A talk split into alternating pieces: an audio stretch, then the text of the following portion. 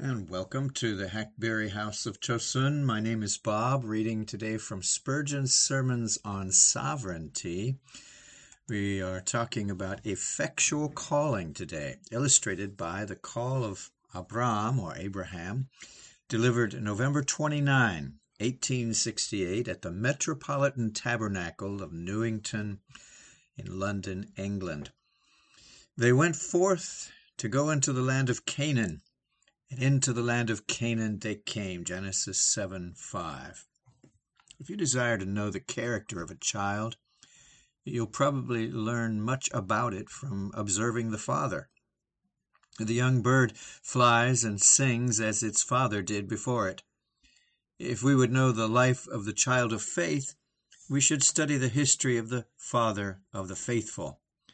Abraham, uh, the man of faith, is a type of all believing men, and the uh, narrative of his life, if rightly considered, is the mirror of the history of all the saints of God. The commencement of his career of faith, when he first became separated from his own country and, and went into the land of Canaan, is a most instructive representation of our effectual calling, when we are, by a work of omnipotent grace, separated from the world and made to obey the great precept Come ye out from among them, be ye separate, and touch not the unclean thing, and I will receive you, and I'll be a father unto you, and you shall be my sons and daughters. The life of the believer is as Abraham's was, a, a separated life, a life regulated by other affections than those which arise from the, the relationships of flesh and blood a life of walking in the unseen, in which God's command, presence, and approval are paramount considerations, and faith guides the soul, sitting like a pilot at the helm of the vessel. Abram denied the flesh, took up the cross, went without the camp, became sanctified unto the Lord, and lived and died the friend of God and a stranger among men. The commencement of his separated life is a lively picture of the commencement of the same life in ourselves. The calling of Avram is a, a representation of our calling, and to that matter I shall ask your earnest attention this morning. First, effectual calling is illustrated in the call of Abram. We've been reading the whole of the story, and therefore I shall only need to refresh your memories with it. Read carefully the last verses of chapter 11 and all of chapter 12 and get the thread of the story. Abram's call was, in the first place, the result of the sovereign grace of God. The world as a whole was lying in heathenism. Men had gradually gone astray from the one God to the worship of graven images. Here and there, there might be an exception, as in the case of a, a Job or a, a Melchizedek, but thick darkness covered the people. God determined that he would select one family, which should afterwards grow into a distinct nation, to be the conservators of the true faith. Why he selected Abram, he himself only knows, for we know that Terah, the father of Abram had, had declined into the worship of false gods. Yes, your fathers, Joshua tells us in his 24th chapter and second verse, your fathers dwelt on the other side of the flood in old times, even Terah, the father of Abram, and the father of Nahor. They served other gods. That family, if not quite so corrupt as the rest of mankind, had at any rate become corrupted.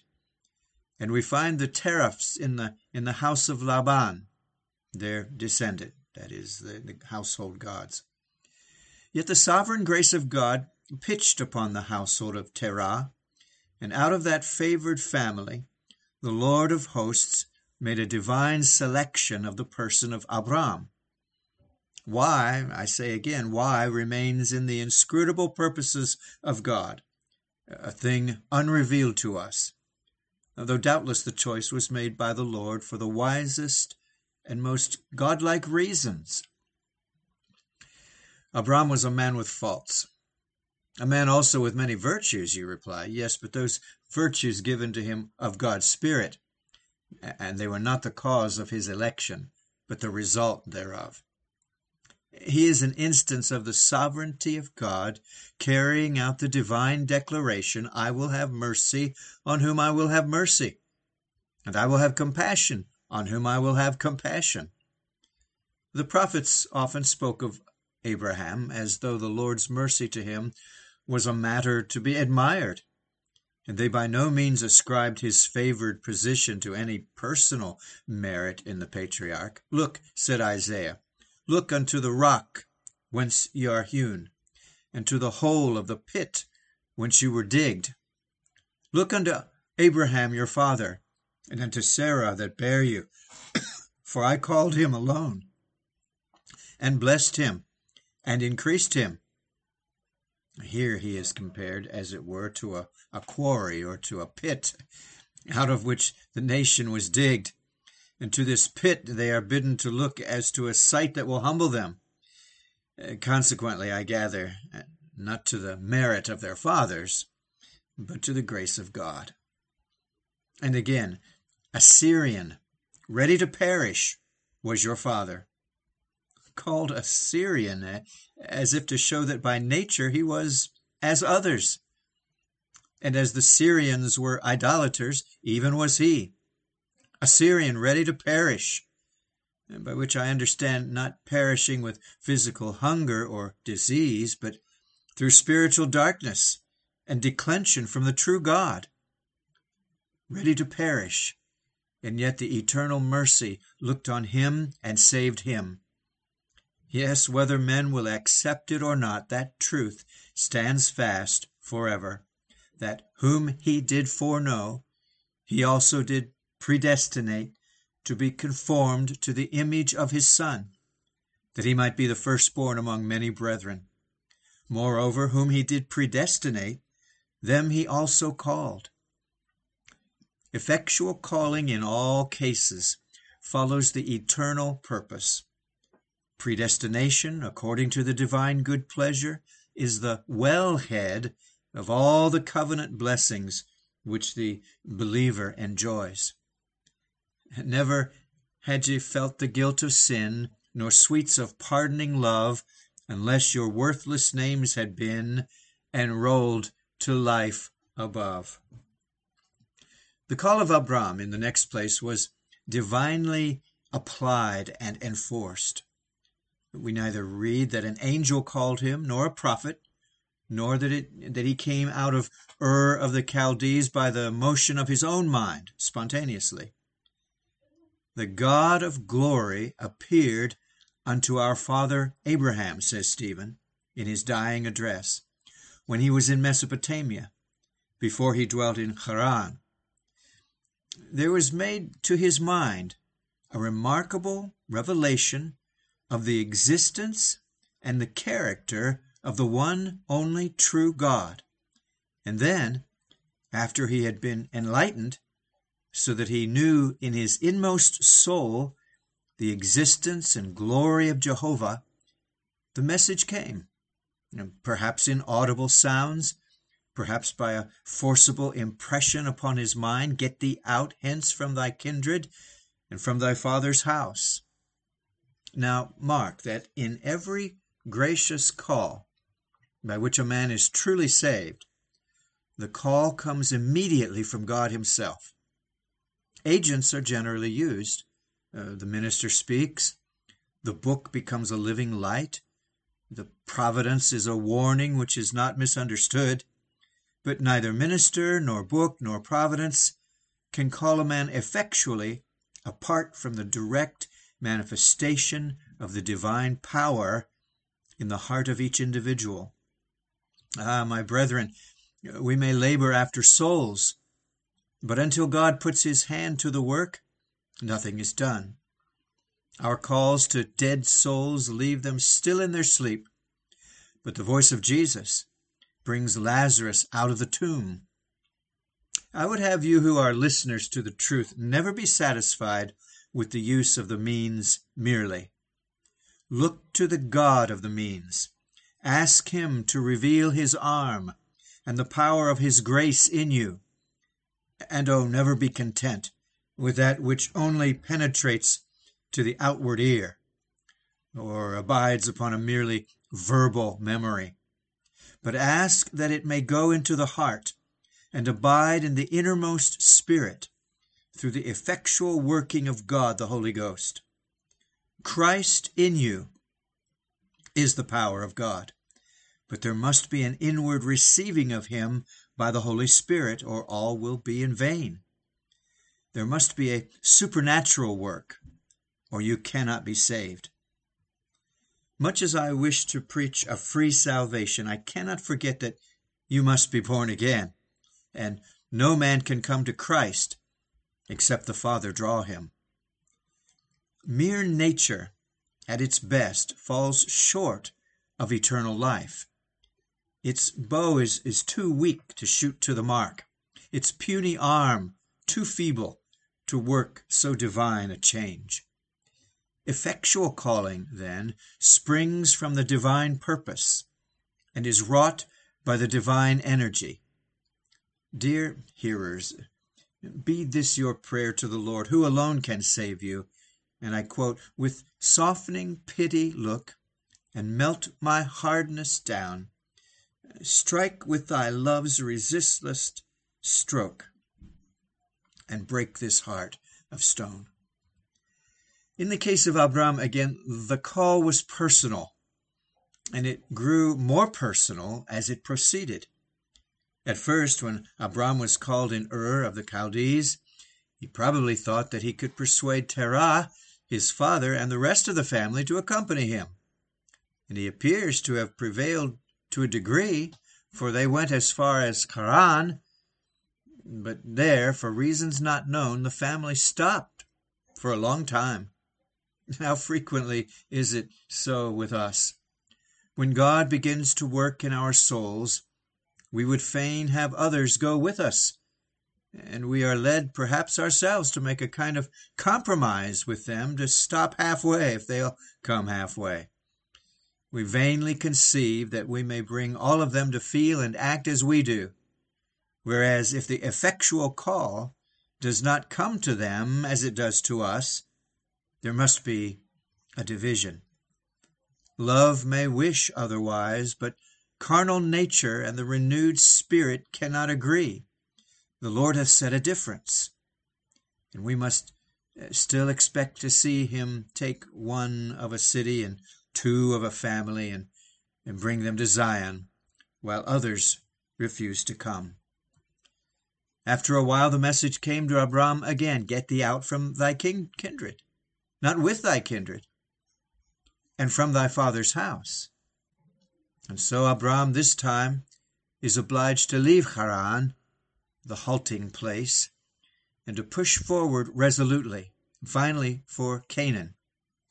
Beloved, you and I, if ever we are to be the Lord's, must have a distinct personal call. All the hearing of the gospel in which I listen for other people and am but one of a crowd comes to nothing but when I hearken for myself, and the truth comes home to me, describing my case, revealing my misery, inspiring my desire, and kindling my hope, then it is that it becomes the power of God unto salvation to my spirit. Oh, dear hearer, I beseech you, individualize yourself. Put yourself, even in this great throng, into a mental solitude, and let the voice of God come to you, even to you, like the bean dropped into the hole in the earth, which the husbandman has dibbled on purpose for it, that there it may swell and germinate and bring forth fruit. Nothing but a direct, distinct, personal call coming home to heart and conscience will be of any avail. This call to Abram was a call for separation. The separation must have been exceedingly painful to him, for it was so complete. Get thee out of thy country. Expatriate thyself. Be an alien, a stranger, and a foreigner. Get thee out from thy kindred. Let the ties of nature yield to the ties of grace. Form new relations, and yield to bonds that are not of the flesh. Get thee from thy father's house, from the place of comfort and rest, the place of heirship and affection. Acknowledge another father, and seek another house. Get thee unto a land that I will show thee, which thou couldst not find of thyself, but which I must reveal to thee. Observe, then, the effectual call. Wherever it comes to a man, it is a, a separating sword, cutting him off from old associations. It makes him feel that this world is not his country. He lives in it as a stranger lives in a foreign land. He is in the world, but he is not of it. For the apostle saith, Our citizenship is in heaven. We become citizens of another city and are aliens in these cities of earth. For Christ's sake, the Christian man is henceforth obliged to be separated in many respects from such of his family and kindred as remain in their sins. They are living according to the flesh. They are seeking this world. Their pleasure is here, their comfort below the skies. The man who is called by grace lives in the same house, but lives not under the influence of the same motives, nor is he ruled by the same desires. He is so different from others that very soon they find him out. And as Ishmael mocked Isaac, so the sons of the world mock at the children of the resurrection. The call of grace, the, the more it is heard, the more it completes the separation. At first, with some believers, they only go part of the way in nonconformity to the world. They are only partly conformed to Jesus Christ's image, partly led out of worldly influences. Indeed, this is the case with most of us. But as we ripen in the things of God, our decision for God becomes more complete our obedience to the law of Christ becomes more perfect, and there is a greater division set between us and the world. I wish that all Christians would believe this great truth and carry it out that you are not of the world, even as Christ was not of the world. To try to be a worldly Christian or, or a Christian worldling is to attempt an impossible thing. You cannot serve God and mammon. If God be God, serve him. And if Baal be God, serve him. Which is the true and the right? Give your heart to it, but attempt no compromises. The very essence of the Christian faith is separatedness from the world. And not the separation of the monastic life. We are neither monks nor nuns, nor would God have us so be. Jesus Christ was a man among men, eating and drinking as others did, professing no asceticism, never separating himself from the rest of mankind, but a man among men to perfection. And yet, how separate from sinners was he? As distinct from all others, as though he had been an angel amongst a troop of devils. So must you and I be. Go ye to the farm and to the merchandise, uh, to the family and to the mart. But with all your minglings with mankind, still mingle not in their principles, nor yield obedience to the demon that rules them.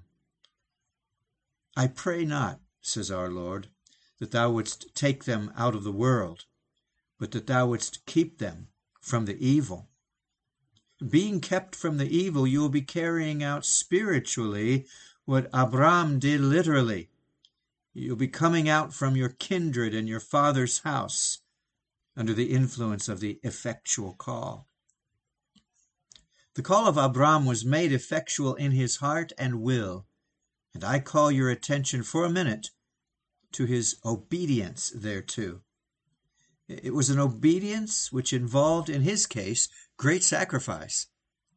It must have been hard to tear himself away from his kinsfolk. At first, indeed, it seemed to have been too hard for him, for he stopped with his father Terah till his father died at Haran. Brethren, it is no child's play to be a Christian. If any man love father or mother more than me, saith Christ, he is not worthy of me. In many cases, the greatest foes to religion are our best friends. Many a man has found his soul's worst enemy lying in his bosom. Many a child has found that the father who nourished its body has done his best to destroy its soul. A man's foes shall be they of his own household, saith Christ. But no relationship is to stand in the way of our obedience to Christ. The fondest connection must sooner be severed uh, than we must give up the faithfulness of our loyalty to our great Lord and King. Take heed that you form no new association which may take you aside from him. Be warned, Christian men and women, against being unequally yoked together with unbelievers, either in marriage or in any form of partnership, for it will bring you grievous sorrow. Let none but those who are in the favor of God be in your favor. And as you would not wish to be separated eternally, from the beloved of your bosom, take care that you do not begin a union with those who are already separate from Jesus Christ your Lord. But if, being converted, you find yourself in connection and relationship with the ungodly, as may be very probably the case, love them. Love them more than ever you did. Be kinder than ever, more affectionate than ever, that so you may win them, but never to please them submit yourself to sin, nor pollute the chastity of your heart, which belongs to Christ alone. Whatever it may cost you, if you are truly called by grace, come out and leave all behind. Sing with Jane Taylor, Ye tempting sweets forbear, ye dearest idols fall, my love ye must not share. Jesus shall have it all. Though painful and acute the smart, his love can heal the bleeding heart. It must have required in Abram's case much faith to be so obedient. He set out to find a land which he had never seen. He is only told in which way to steer, and God will show him where it is. Recollect that in those olden times a journey such as Abram took was a much more formidable thing than now. Those venerable men were rooted to the soil in which they grew. We can make a journey to America or Australia and think but little of it. But even our grandfathers thought it a most awful thing to go out of the country in which they lived, and looked upon it as going to the moon if any talked of emigrating to a foreign country. The further back you go, you will discover a greater tenacity in men holding them to the family root tree. Well, Abraham must be unrooted. At more than seventy years of age, he must become an emigrant. He might have asked what sort of country, but he did not. It's enough for him that God appoints the journey and away the pilgrim goes. And so, beloved, we must always unhesitatingly follow the guidance of our Heavenly Father. If we're called by divine grace, we shall have abundant need to exercise faith. If you could understand the dealings of God with you, if everything went smoothly, if in all respects you prospered as the result of your religion, you might fear that you are not in the track of the people of God for their track is marked with tribulations. It is through much tribulation that they inherit the kingdom. But if it requires all the faith that you can summon and more, yet still hold on, for the promise of God will justify itself in the long run. If God bids thee do a thing, though it should seem to be the greatest folly conceivable, yet do thou it, and the wisdom of God will glorify itself in thine experience. Amen. we will finish this message next time we get together. Thank you so much that you could share with me now. Do come back. When you have time, would you look over the North Korea audios and the works of other great men of God on this site? Would you uh, click on store to see the books that are available to you. Would you go to Cries from Among Us and read the blog? Would you go to YouTube and just type in Bob from Hackberry House so we can get together in a lot of different ways? You might even, men, want to sh- share with us a meeting every Saturday night at 7 o'clock Central Time. And uh, if you want to do that, just send me an email about your testimony, a little bit of it I'll send you an invitation where you can link to our Zoom meeting. You'll have to look up Zoom information on your own. Well, this is the Hackberry House of Chosun. Lord willing, we get to talk again real soon. Bye bye.